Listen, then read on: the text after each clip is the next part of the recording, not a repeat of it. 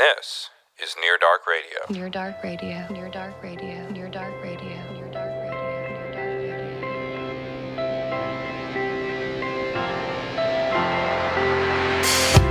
Radio. Ladies and gentlemen, welcome back to the show. I am obviously your host, John Gower, and I'm joined today by historian Rick Gregory.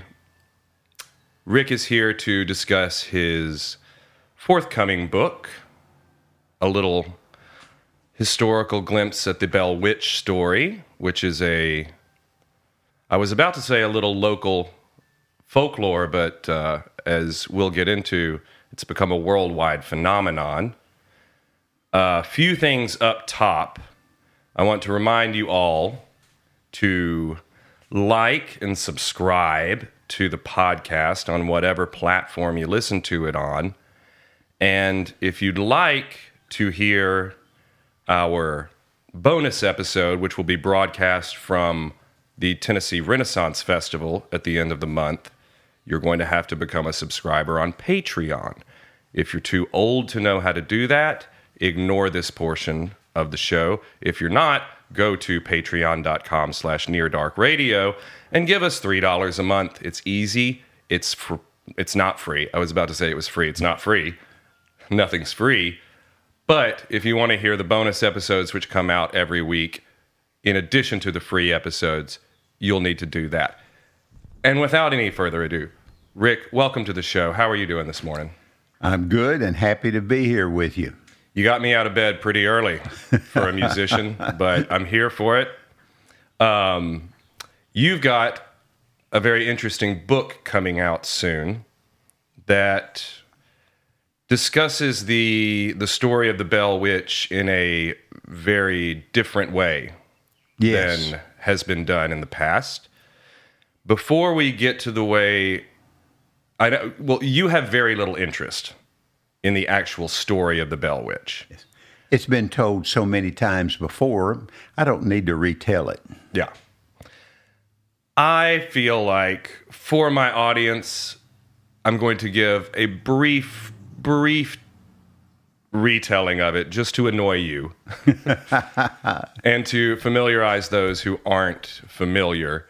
Uh, the Bell Witch story begins in 1817, somewhere around there. The an early settler of Robertson County, um, the Red River community named John Bell. He and his family were tormented by a spirit, specifically he and his daughter Betsy. Um, the spirit manifested itself first as strange, otherworldly animals, and then started making noises around their house, and then started slapping and pulling his daughter's hair. And it would also do these strangely benevolent things, like it would bring fruit to uh, his wife when she was sick. It was very fond of his wife. Uh, it would wax eloquently about on scripture and quote the Bible. Uh, and the story ends with the spirit allegedly poisoning John Bell. And after that, it disappeared and then came back a few times in later years. That's about it. Um, your book or your interest in this story begins with M.V. Ingram's book about this story. And your interest is more about how this story took hold and yeah, explain why this what what interested you about this story and what you wanted to unpack about it with this book. I was born and raised in Robertson County, and it's like breathing to know the Bell Witch story. And so you know the Bell Witch story, and part of what you have to do if you're a young man. Remember, I'm 70, so we're talking about the last millennium. Yeah. What you had to do, you had to spend the night in the Bell Witch Cave. Uh-huh. You had to do that to prove that you were a male. Yeah, you did. And so you grow up with a Bell Witch story. And as I got older and I decided I wanted to be a historian and go to college, learn how to be a historian, it also meant you got to think. You don't just have to believe what people tell you, you need to think about it. Maybe in your day. In my day. Our historians are much less concerned with that. But yeah, go ahead. And so I got to thinking about the Bell Witch story, and, and maybe I could do something with it, especially with COVID. Uh, my work disappeared. I travel all, all around the United States and Canada working. Well, with COVID, that disappeared. So I don't want to just sit down and watch television. So I thought, I'm going to start writing some things. I wrote um, uh, the bicentennial history of Springfield with Yolanda Reed. Yeah. And then when that was finished, I thought, I'm going to turn my attention to the Bell Witch. And I'm not going to retell this story that's been told literally thousands of times in newspaper articles, books, movies. And so I decided I was going to focus on the bookends of that story. On one end, why what do people believe that they can't prove and mm. why do people believe what they can't prove and on the other end how did this story coming out of a little place called red river and by the way if you watch a movie or you read a book and they say this happened in adams tennessee there was no adams tennessee it was red river Yeah. the Red River area becomes Adams, Tennessee when the railroads come 1850s, 1860s. So it's the Red River community. How did this story from a little place that most people don't even know exists, how did this story become worldwide, become the maybe the most famous supernatural story in human history? Yeah. Yeah. I mean, I can't think of another comparable ghost story. You know, you have what? The Amityville horror or I'm I'm drawing a blank. I don't Yeah, well let's get that first question. Let's dig into that. Why do people believe things they can't prove? I believe How did you come at this question? Yeah, sorry. I believe that we humans believe what we decide we want to be true.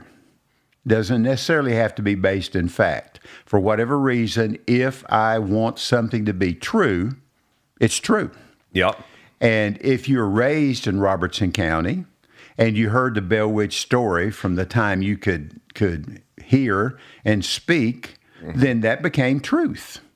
And then other people, as this story grew out of the county, uh, we humans, many of us believe in supernatural events. So it's true because I decided I want it to be true. Yeah.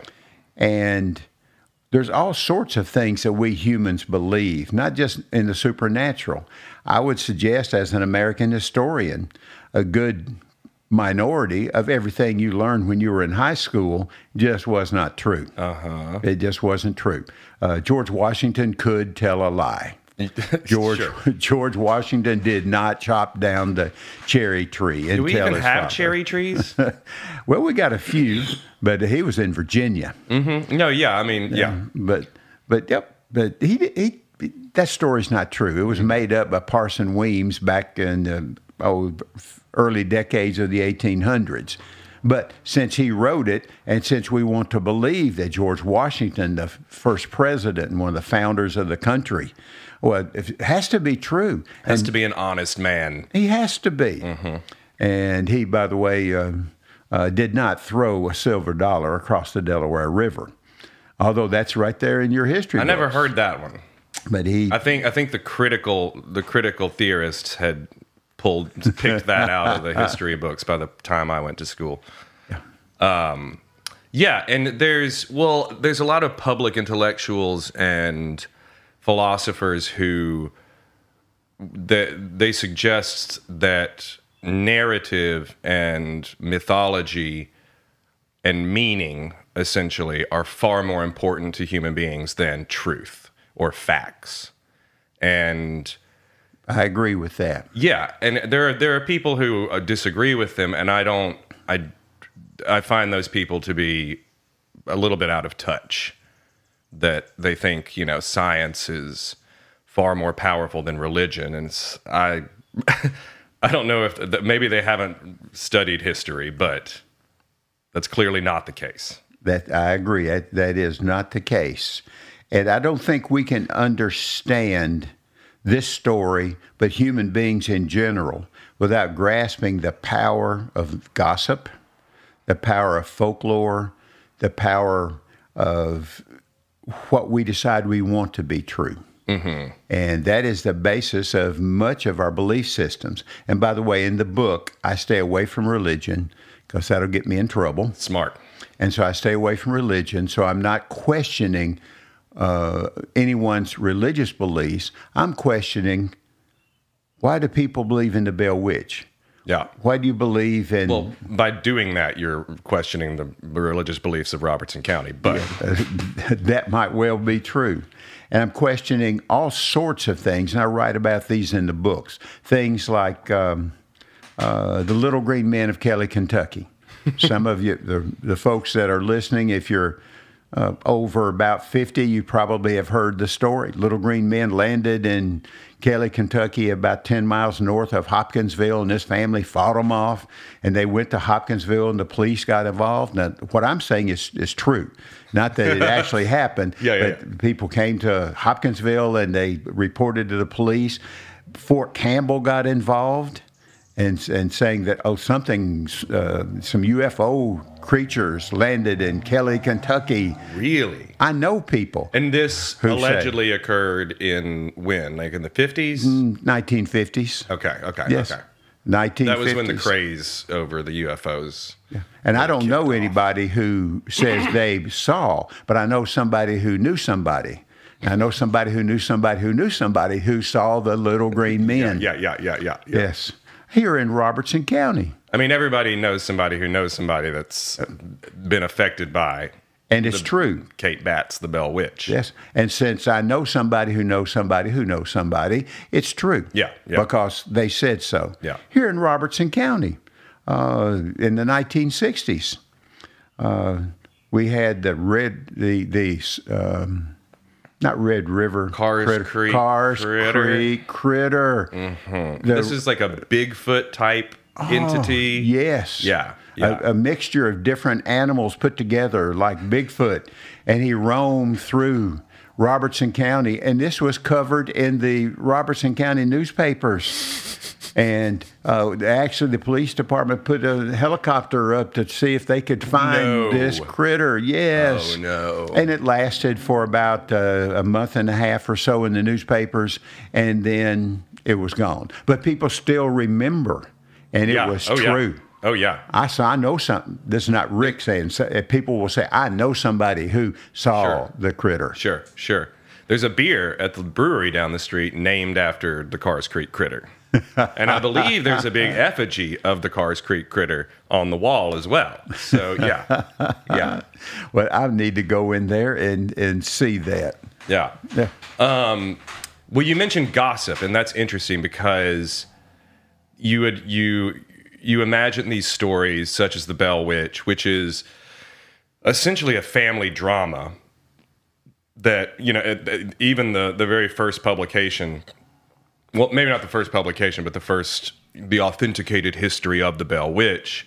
The chapter written by one of the sons of john bell is called our family troubles.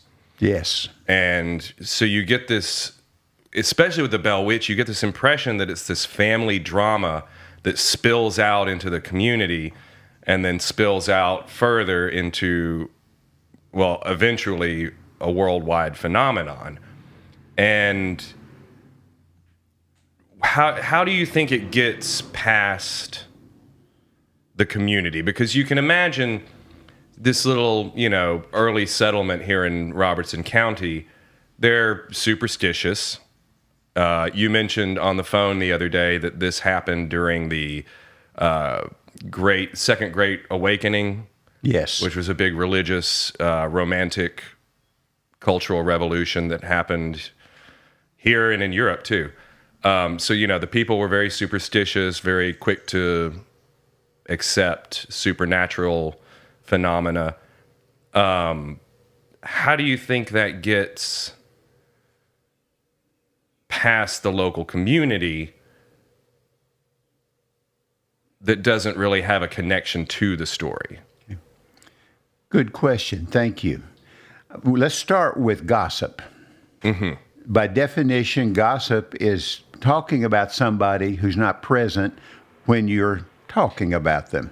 It doesn't necessarily have to be bad. We tend to think gossip was you're saying something really bad about somebody. Just if you're speaking about somebody, they're not there, that's gossip. Yeah. And think about a time when people are most are uneducated, a time there's no television, there's no radio, none of the ways that we communicate now. You communicated by speaking with each other. And if something's going on at the Bell house, it gets out and people start gossiping about it Yeah. and then they start putting their own uh, definitions on what's happening at the Bell House. And then we do have to work religion in here. That uh, the same time that the Bell Witch story is taking place, 1817, 1920, is also part of the Second Great Revival period, the, the Second Great Awakening. And this was a, a, a renewal of, fervor for uh, fundamentalist religion. And the part of that was belief in, in supernatural events are taking place around us. And think about And the rejection of the Enlightenment. It was a counter Enlightenment movement. yes, and a, a resurgence of, of very emotional, Yeah, yeah, yeah. very emotional religion, and there are people watching what's going on at these at these meetings, uh, church meetings during the Second Great Revival, and Robertson County was part of the where a lot of these things were going on over into Kentucky. Other areas of the United States involved as well, but one of the core areas is central Tennessee, central Kentucky, Robertson County's right there.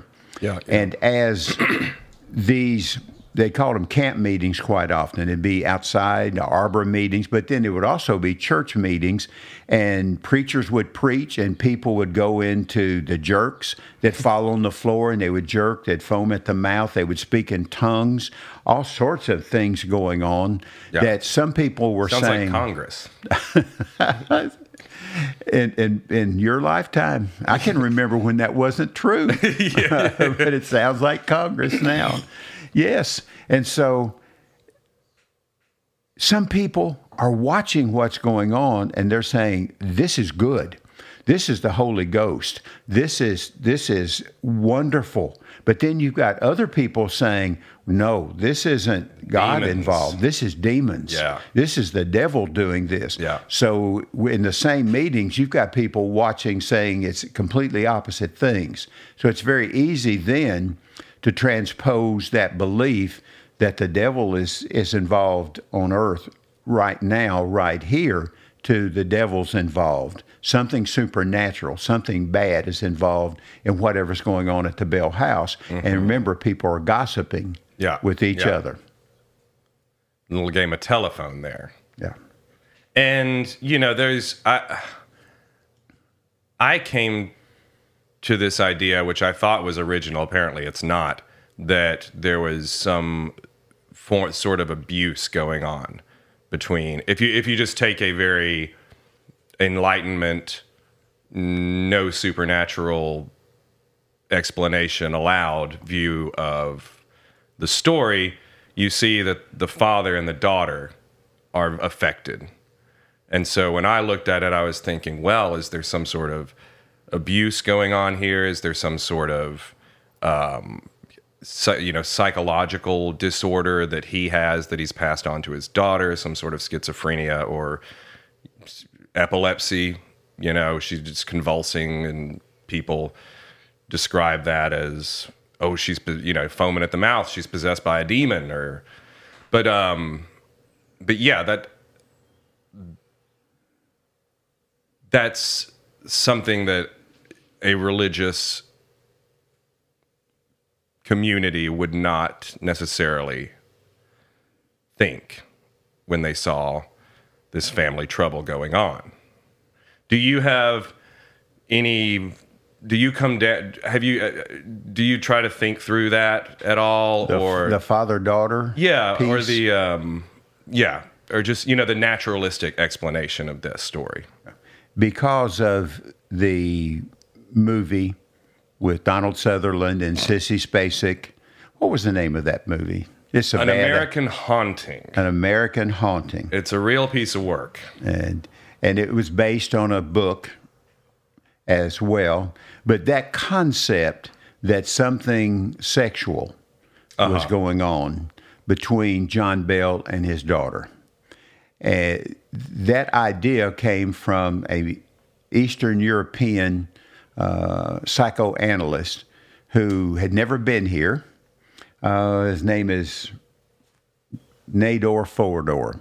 He'd never Oh, wow. been here, and he, but he was a psychoanalyst, and course, so he uh, heard about the story, and he said, "Well, this sounds like incest to me," Mm-hmm. and so he started writing books where he would include that, that concept about the Bell Witch and incest. So that's where that idea comes from. No scientific basis of it at all. Sure, no, yeah. Well, there there couldn't be any, obviously, because you can't. There's nobody. There's no witnesses. There's no. You can't do any tests, really. Yeah. and you that that became that it became after Fodor that became a major thought process through the Bell Witch story. One that I reject. There's nothing there to prove that story, but Sure, it, it makes sure. a good movie. It it well, it could make a good movie. It makes a movie that people will watch. Correct. Yes. Uh, it Yeah. was. If anyone is tempted to go out and rent an American Haunting on Amazon right now, stop, put down your credit card, sit back, watch something else. Watch. Watch the other Sissy Spacek movie. Oh, well, you just mentioned it. Carrie. Carrie, That's a good. That's a good psy- psychological horror film. coal miner's daughter. Coal miner's daughter. If you want to see Sissy Spacek, Yeah, you want to see Sissy Spacek. You want to see Donald Sutherland? Go watch MASH, yes, the movie, not not the TV show. Yeah. Um. So what you you obviously you get into this a lot in the book. You've done a lot of reading on this. What if you would kind of walk us briefly through some of the steps that the story makes? Like for example, this psychologist or this psychoanalyst. That's one avenue through which this story gets out into the wider public. Obviously, the, the psychoanalytic world is now reading about the Bell Witch Yes. uh, when he's writing about it. Um, what are some other avenues by which this story gets out before you start seeing this slew of horrible films made about it? And we got to remember that, first of all, we started with storytelling and gossip, and people started talking about this. Yeah. But people didn't just stay in Robertson County. Uh, people left Robertson County, went to West Tennessee, they went to Mississippi, they went to Alabama, they went to Texas.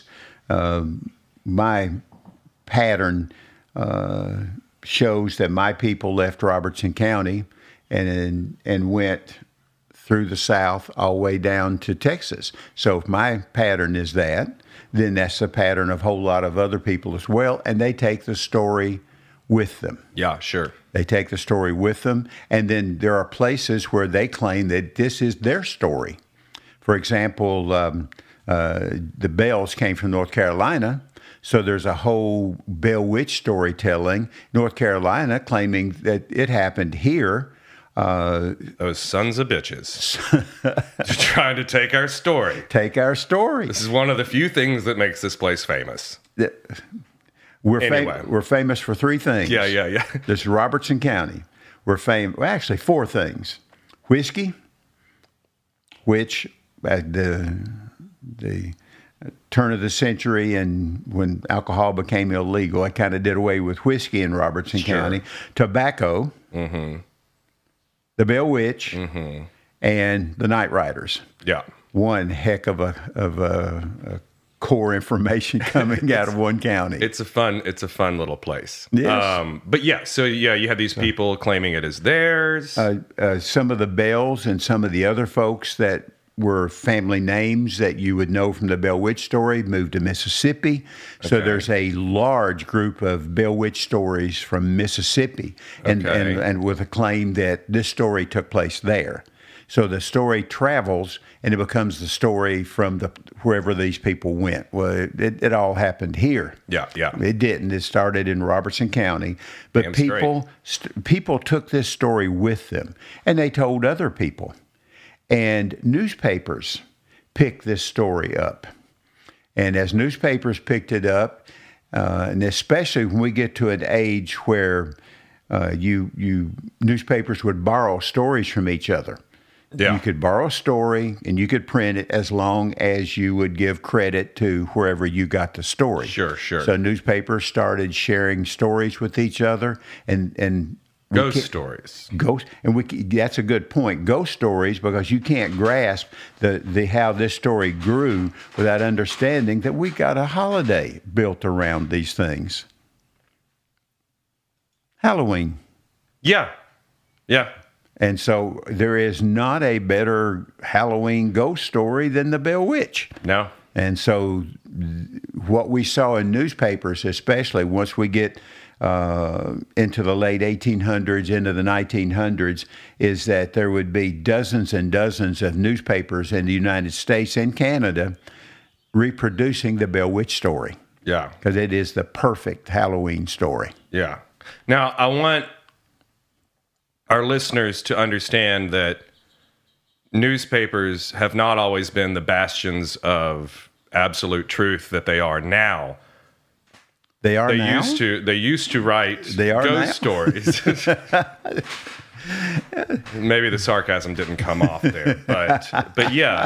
Um, Yes. so you got you got these newspaper articles. I've, I've read a couple of these. The- I, I was researching this a while back, and the um, there's several. There's like a, a, a news an article about a house over here uh, in the historic district that in the early 1900s maybe there was some knocking going on. There were some sounds Yes. and there was a whole uh, investigation. There were Yes. crowds of people surrounding this house, and it was purported that it had something to do with the Bell Witch, simply because that's the only other supernatural, uh, well, the only big supernatural event around here.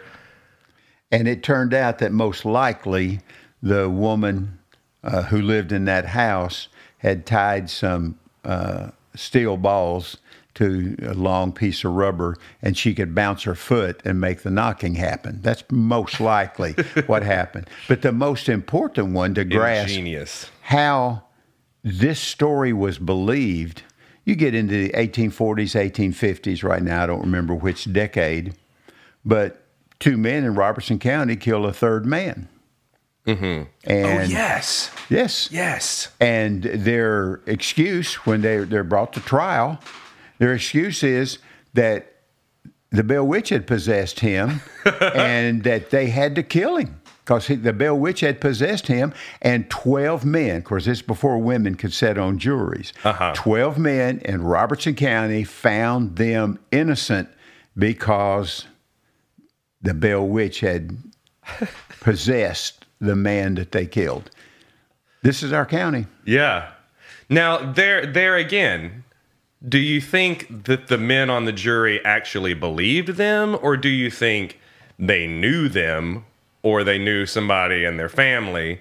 They were friends with, you know, Edgar, who was so and so's brother-in-law, and they just decided, you know, we'll we'll stick up for these boys. They're good boys. and and the third guy was not a local person, so ah. that that would support ah. that point of view. And I think that in that time period, the middle part of the 1800s, belief in the Bell Witch was almost universal, Yeah, yeah, okay. and so it was perfectly reasonable that the Bell Witch could be still involved in things going on in Robertson County. Yeah. Yeah. That's so there's we get into the 20th century. You mentioned this to me. I had never heard of this. Um, Harry Houdini is on stage. He's apparently heard of the Bell Witch story, and he gets up and starts trying to debunk this story, which, you know, whether or not he was successful, he was, by doing so, spreading the story. Yes. It's 1920s. He's on the stage of the Ryman, and he is debunking a lot of things. But since he's in Nashville, for us, the most important thing he was debunking was the the Bell Witch story. Now Harry Houdini was saying, "I'm the real thing. I can Yeah. I can do all Sure. these Yeah. things, but all these things that you believe that's not true." And the the book won't come to my mind right now, but there's a novel where a woman, uh, uh, written by a woman, where she has Harry Houdini, and who wrote the uh, Conan Doyle, wrote the Sherlock Holmes books, Yeah. and a third person, and they are debating the Bell Witch story. No. Yep, they're debating the Bell Witch story, if it's true, and if it's not true, what happened. Yeah. Uh, Michaels. The author's name, last name was Michaels. Okay. Stay young, folks. You stay young, you remember everything. but Michaels did come to me. Yeah. Okay. So yeah, you have that. You have um, the the you mentioned the Bell Witch cantata, which was written by a a local composer. Uh, at was it Tennessee Tech? He he went to undergraduate school at Tennessee Tech. He's from McMinnville, Uh huh. and his name was, and it'll come to me maybe Charles later. Faulkner Bryan. Charles Faulkner Bryan. Thank you. He was a Yes. student of Paul Hindemith, Yes, which is a big. That's a big guy. Yes. He um, he let, went to Tennessee Tech, but then he went to uh, other places as well. Got a Guggenheim, and he wrote the Bell Witch Cantata. Uh huh. while he was on the, the Guggenheim Scholarship. And by the way, he does not set the story in Robertson County. He sets the story in uh, North Carolina. And in So the, he's part of the problem. he's part of the problem. And a, a piece that has a, a lot of folks heard the Bell Witch Cantata at uh, wherever it was that it came out. Yeah. Um, Carnegie Hall. Carnegie Hall. Yeah. So a lot of folks heard it at Carnegie Hall, but the Bell Witch story also appeared in Playboy magazine. And a whole lot more people read about it in Playboy magazine Obviously. than, than heard it at Carnegie Hall. What What was the was the Playboy article? Um, 1969. It's Okay. funny how I can remember that. but 1969. And it was a big year. 1968. I'm sorry. Okay. but it was a big year, and he sets it in North Carolina, and Again, instead of Tennessee. Yeah. these, in, these insufferable people.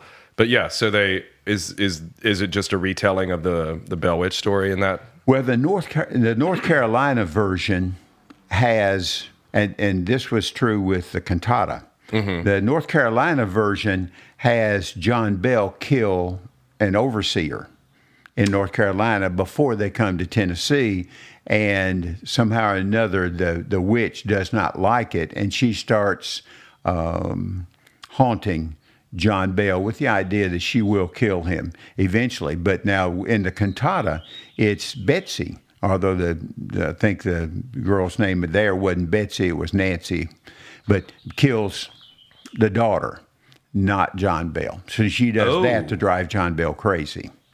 Oh, ooh, that's dark. That's dark. That's dark. But we are talking about the Bell Witch. Yeah. I Yeah. mean, it's yeah, it's it's it's dark territory. Um, there's, it, are there any other major surfacings of this story uh, in the national narrative or the national zeitgeist? Yeah. Before the before this series of films and Let's turn to music. oh yes, Yes, turn to music. Um, that's how that's one of the reasons that I decided I was going to spend some of my life uh, writing a book on the Bell Witch and, and why people believe, but also how did it spread? And one of the ways it spread overseas was through music. And I this came home to me because my wife and I were on the Gulf Coast uh, three or four years ago, and I'm walking down the beach, and a couple's coming toward me. It's hard to believe I would actually stop and talk with folks since I love to talk. Of course, I'm going to stop and talk to them. And I can tell by listening to them that they're probably from one of the Nordic countries, and they they were.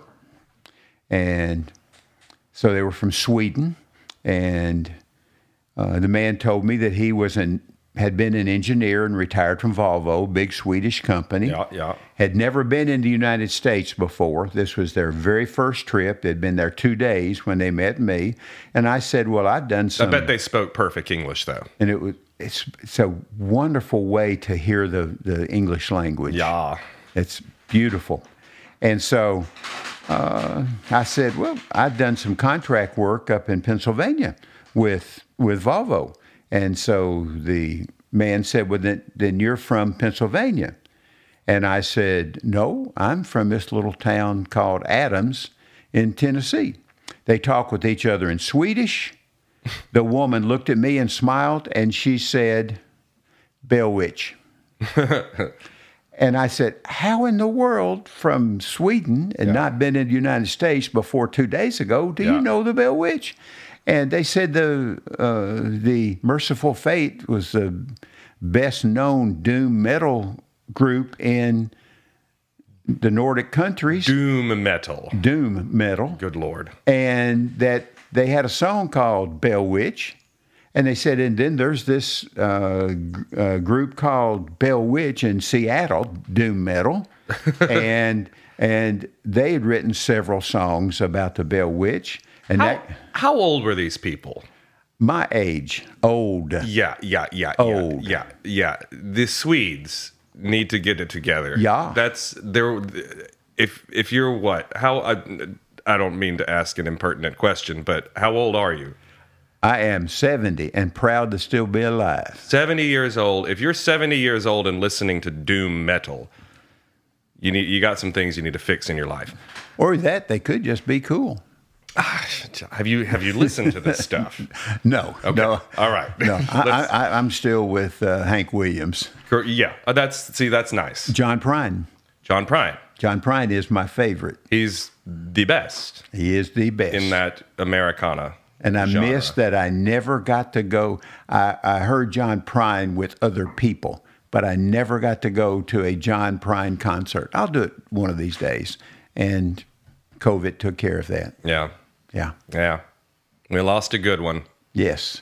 Um, yeah, and I've got a friend, uh, Skylar Gregg. I'll I'll see if uh, she'll allow me to play this song that she wrote about the Bell Witch on the end of this episode. But yeah, it's it's um it it it works well for a lot of different reasons in a lot of different formats. Yes. Um, there's a lot of spin-off. If is that what you call some of the books that Yes. came out in the 80s and 90s? There's I mean, I remember having several books that told stories that were honestly completely unrelated to the original Bell Witch story, but they were different supernatural events happening around Adams and Port Royal and they were great ghost stories. I well, for a for a 12-year-old, Sure. they were great ghost stories, but they were just you know, something somebody had made up in the to to sell a buck, to make a buck. Well, let me let me pursue that for a moment. But let me say this about music before I return to making a book, because you put your finger on a very important point. And a lot of books have been made by the Bell Witch story. but music is one of the ways this story that started in Red River became worldwide Yeah. and movies, which we already talked about. The story became known around the world because of movies, music, and television shows. Ooh. Television shows. But back to making money, and we'll Uh-huh. go to we'll go to or to TV in a moment. Ingram, Yes. 1894. You cannot understand how the Bell Witch story survived and grew without understanding Ingram. Uh, for those who d- aren't familiar, Ingram is the author of the so-called Little Red Book that is the definitive, the first definitive account, authenticated account of the Bell Witch story. So, Yes. And now this is my take on Ingram. Mm-hmm. Uh, he, he had been, he'd born around Guthrie. Kentucky. and Kentucky, and he wrote the book in 1894. So it means much of his life he probably lived with people who some had heard the Bell Witch story much closer to the time it would have happened. Sure. He was uh, the editor of a newspaper in Springfield. Okay. And then he goes to Clarksville and becomes one of the founders of the Clarksville Leaf Chronicle. Well, back Oh. then it was the Tobacco Leaf. And my take on Ingram is that he realized that with the Bell Witch story, he had a moneymaker for himself. Uh huh. And he wrote the book and he put everything in it that you need to put into a ghost story to make it sell. Uh, one of the, the books I read later said there's seven things you need to put into a, a book. Now she wrote this in the in the in the 2000s. Ingram did it in 1894, well before Yeah, yeah, yeah. this. And so uh, you got the Bell Witch Cave. So one of the things for a good, you got to have a, a physical setting. Yeah. For you got the Bell Witch Cave. You've got to have somebody famous to really make the story go. And of course, the famous is Andrew Jackson. Andrew Jackson. He comes to Adams because you know some of the Bells had fought at, at the Battle of New Orleans and probably knew Jackson, and so he comes to visit uh, the the Bells, and the witch stops his carriage, and there's some conversation with the witch, and he says something like, "Oh, I'd rather fight the British again twice than to have to ever face the Bell Witch." It ain't true. Jackson never, but it's a wonderful story. Yeah. And you put those kind of things in the story. And then you add, by the way, that a lot of this is based on the evidence of, of family members, and one of them who wrote a book, which has never uh, been read by anybody else, by the way. Yeah. It has this, uh, or, or, but nobody who could prove that that book was actually true. Yeah, you're, and you're talking about the. It's a chapter in Ingram's book Yes. called "Our Family Troubles," which is it, apparently not proven that was it was written by the son of John Bell. No. Because that's the one firsthand account, quote unquote, firsthand account that we Yes. have. So you're saying that was funged? Yeah, my my gut feeling is Ingram hit all those things you need to do, and one of the Uh-huh. others is you got to have somebody who was there, somebody who Yeah. who knows, and so he put all those things in the book, and it worked. That book, 1894, and you call it the Red Book. That's you're right, what we've called it for decades now. And that book, you can still buy it. So a book Yeah. that's well over hundred years old, and we got it right over here at the Historic Society. Yeah, right here. The And museum. so- what am I talking about? Yeah. and it made I expect it made Ingram money. Yeah. And he it was a good move for the Rob, for Robertson County. You know, I'm part of Community Spirit, and we put a Bell Witch play on every year, Yeah. and it's based in general on what Ingram Yeah. said. Yeah, that is uh, a play. It's a musical. It's not a musical. The we also do a play on the Night Riders. That's the musical. and it's a it's a musical. Yeah. Both plays written by David Alford from Adams. Yeah. And who's had a, a very successful career on Broadway and and, and movies. Yeah, and he's done some movies. places. He has. I watched. Uh, Oh, I'm not going to be able to think of the movie. It had Nicole Kidman in it.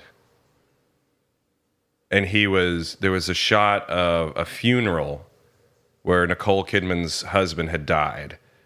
And I was looking at the priest that was speaking at the funeral. I was like, this this fella looks well, how do I Oh shit, that's David Alford.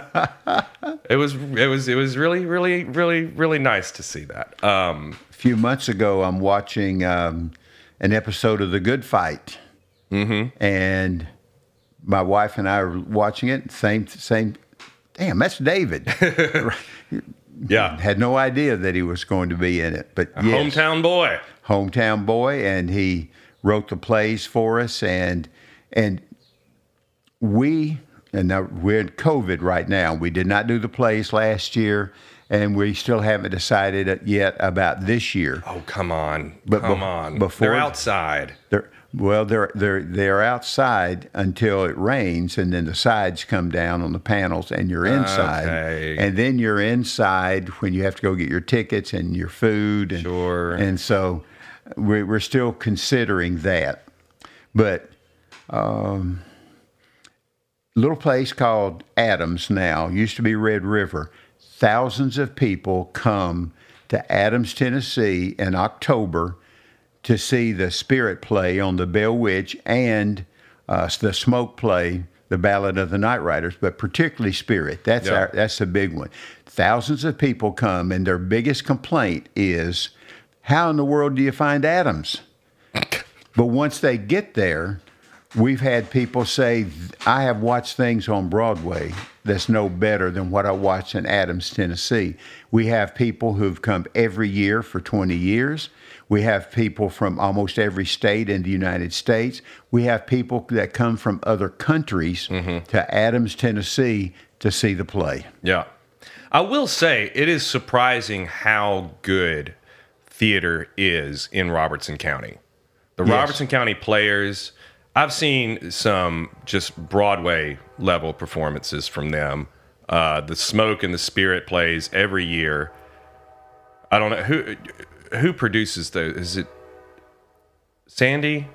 Well, uh, Y'all have a community. Y'all have a community, board. uh, community spirit. Yeah. Okay. board. and That several several folks are on it, and then hire directors, and we hire uh, trained actors. Yeah. Yeah. Yeah. And, and some local folks as well, but hire trained actors. And uh, I know I'm a little prejudiced since I'm a member of that committee, and I'm the one that introduces the play every night. Uh, they are excellent. yeah.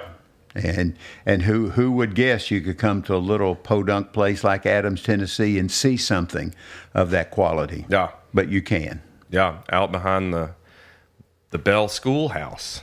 The old Bell Schoolhouse. Yeah. Um there's I think I kind of I wanted to touch on this before we finish up. There's several aspects of this story that really kind of get their hooks into you. And I think that these are part of the reason that the story spread as well as it did because like when we were talking about gossip, you have a little community here that's all believes this story sure you in order for that story to get further out you have to there has to be a firm foundation of belief in each of the people that tells it you know it can't just be Yes. some sort of oh this these kooks over in Robertson County think there's this witch that's that's not a story that's going to stick you know Yes. and this story has all these w- elements that even as a child I thought were very strange. Like the fact that the it's it's the one ghost story that I've heard where the ghost is almost uh hum it's humanized. Like she she's very benevolent to John Bell's wife, as I said earlier. She brings her food when she's sick. She takes care of her. Uh, she makes fun of different people in the town. She's like a gossip. She'll tell people's story. She'll tell people, air people's dirty laundry. She is very knowledgeable about the Bible and will sit and have theological discussions with priests, or uh, not priests. They, they, they, they were not welcome in Robertson County at the time. Preachers, you know, pastors. Yes. very human. Yeah, Those it's are all very human things. there's all these very human qualities to her. And I, d- do you think that's part of the reason that this it, it helped it get out? Yes. Ingram was brilliant. Yeah, He, he didn't make her just be a supernatural being. He put human elements into the story. I think you're onto something there.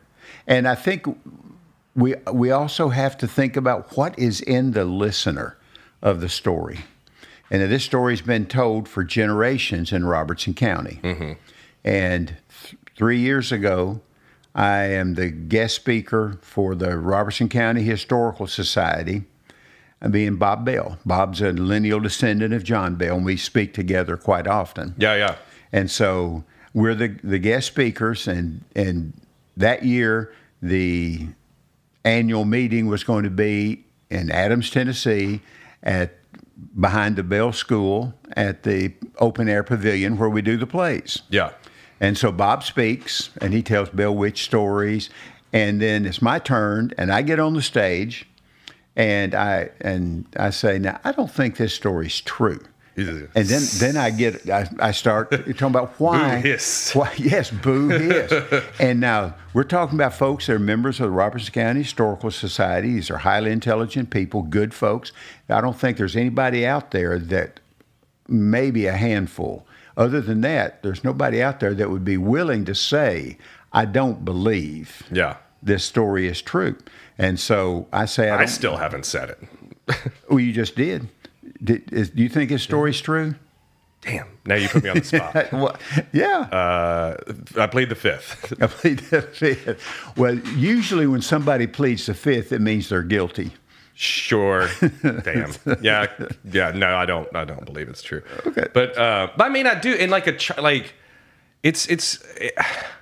I kind of had this this same impression with religion, with the with my the the fa- the Catholic faith that I was brought up with. Yes. I don't think it's not true. I don't think that a man came back from the dead but I don't think it's not true. If that makes sense, it's something. It's something else. It's not a. It's not some. It's not something I would you know come at with a with a microscope and a and a scalpel and try to you know quantify or analyze in in scientific terms. It's it's a story. That's the story. I'm good.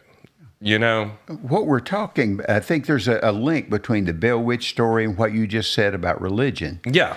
Pascal's wager. Pascal was a French uh, philosopher hundreds of years ago, and he said there's no upside to denying there's God. Mm-hmm. That if uh, you deny there's God, and There's a big downside. there is one, there's a big downside. Now, if you deny there's God and there's not one, there's no downside. So say there's a God Yeah. that same concept is true about the Bell Witch. One of the Bell Witch ideas is if you ever deny the Bell Witch, she will get you. Yeah. And by the way, that comes from the Bloody Mary story, which is a lot older than the Bell Witch story. You look in a mirror, Yeah. you say, I don't believe in, in Bloody Mary, but now it's the Bell Witch for us. She will get you. Yeah. Now back to me being back to me being on stage, and I said that I did not believe in the Bell Witch. As soon as I said that, a squirrel starts running across the rafters, and and by the way, part of the Bell Witch story is that uh, something the Bell Witch would drop things from the rafters of the Bell House. Yeah. Yeah. Yeah. Yeah. And so I've had people go, if things started dropping, we were leaving. Yeah. Now, I denied the Bell Witch. And when you do, she will get you. yeah. So, in the next week, now these this is true. Yeah. This is true. This ignorant man denied the Bell Witch in public. In the next week, um, my wife was working in her flowers and got 100 tick bites. Guess whose fault that was? God. That was my fault. Because I said it. Uh, my daughter, who's a nurse, got a mild case of MRSA. Ugh. That's my fault. Yeah. And we had tickets to go see Old Crow Medicine Show, who I really like at the Ryman, and had tickets. And since my uh, daughter and son-in-law were both working, we needed to give our tickets away to Old Crow so that we could stay home, take care of our grandson. That's my fault Yeah. a her, her refrigerator stopped working. And it's all in the same week. New refrigerator. My wife was happy about getting a new refrigerator. Well, that's a there's a plus to that. Now, I live on Red River and I bought the place. My wife and I did so I could go kayaking. A big tree fell over my road going down to the river. So I've got to cut that tree out so I can get down to the river and go kayaking. And as I'm cutting it out, one of the big limbs falls on my foot, breaks not one toe but two toes. Hey. Now, there's perfectly reason to believe under all those things. My toes got broke because I'm stupid. I wore my boots rather than my steel toed boots. All those other things are rational. No. If you're in Robertson County, those things happen because you denied the Bell Witch. Yeah. So 20 and in 2020s, there's still that belief. If you deny the Bell Witch, she'll Yeah. get you. Don't take a rock out of the cave. Uh huh. She will get you. She'll get you. The cave doesn't even have anything to do with it. Yeah. It's just a what? Somebody decided to open up a little spot where you could they could they could charge a quarter. Go back to Ingram. You need a physical setting. Yeah. You need Was a, the cave in the Ingram book? Uh, the, there's um, the Whispering Waters is in the Ingram book, and that water, Red River, and water coming out of the cave, and uh, the cave would be where people would go. Yeah. So the cave becomes a very major part of the Bell Witch story. Yeah. As we moved away from from Ingram. Well, it's the physical location that people go to now. Yeah. The the Bell Homestead, which you can kind of find if you. Uh, my dad did it back when he was a kid. Yeah.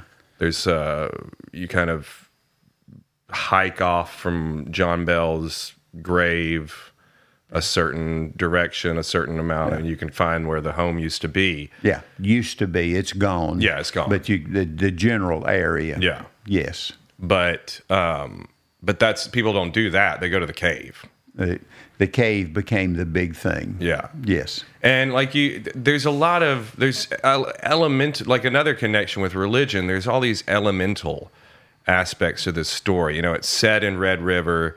There's the whispering waters. There's uh, you know the the cave. Like the there's all these archetypical aspects to this story that just make it a good story that's going to stick Yes. same as a good religious myth or or like you said uh, the founding foundation myths of america Yes.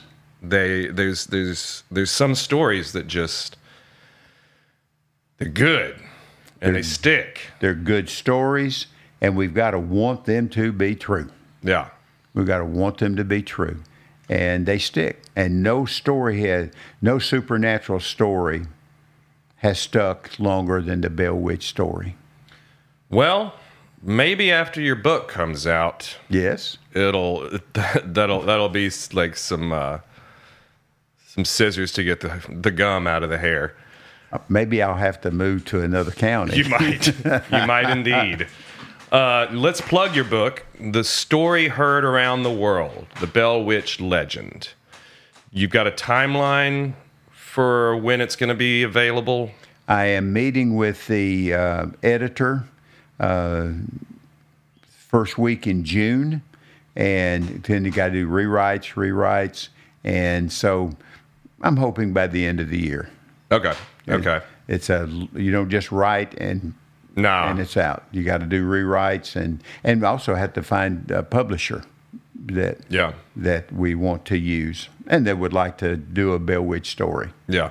And uh, by the way, all the money for this will go to Community Spirit. Oh, lovely. Yeah. So whatever money the book makes, so up in the production value out there Uh, goes to behind the Bell School. behind the school, Bell Yeah. School, and come see us in Adams sometime. And if you do, I'm the fella with gray hair standing on the, the stage introducing the uh, the play and telling you where the bathrooms are. Well, Rick, thank you so much for coming out. Rick Gregory, story heard around the world, the Bell Witch legend should be available by the end of the year. So put it on your to look for list. Anything else you want to let people know about our local folklore? If you are listening to this, or you ever see me, come up to me and say, "Hey, I heard your podcast. Let's talk." And I'll be happy to hear what you say. He, yeah, he'll talk to you. Yep. Well, thank you. We'll see y'all next week. All right. Take care.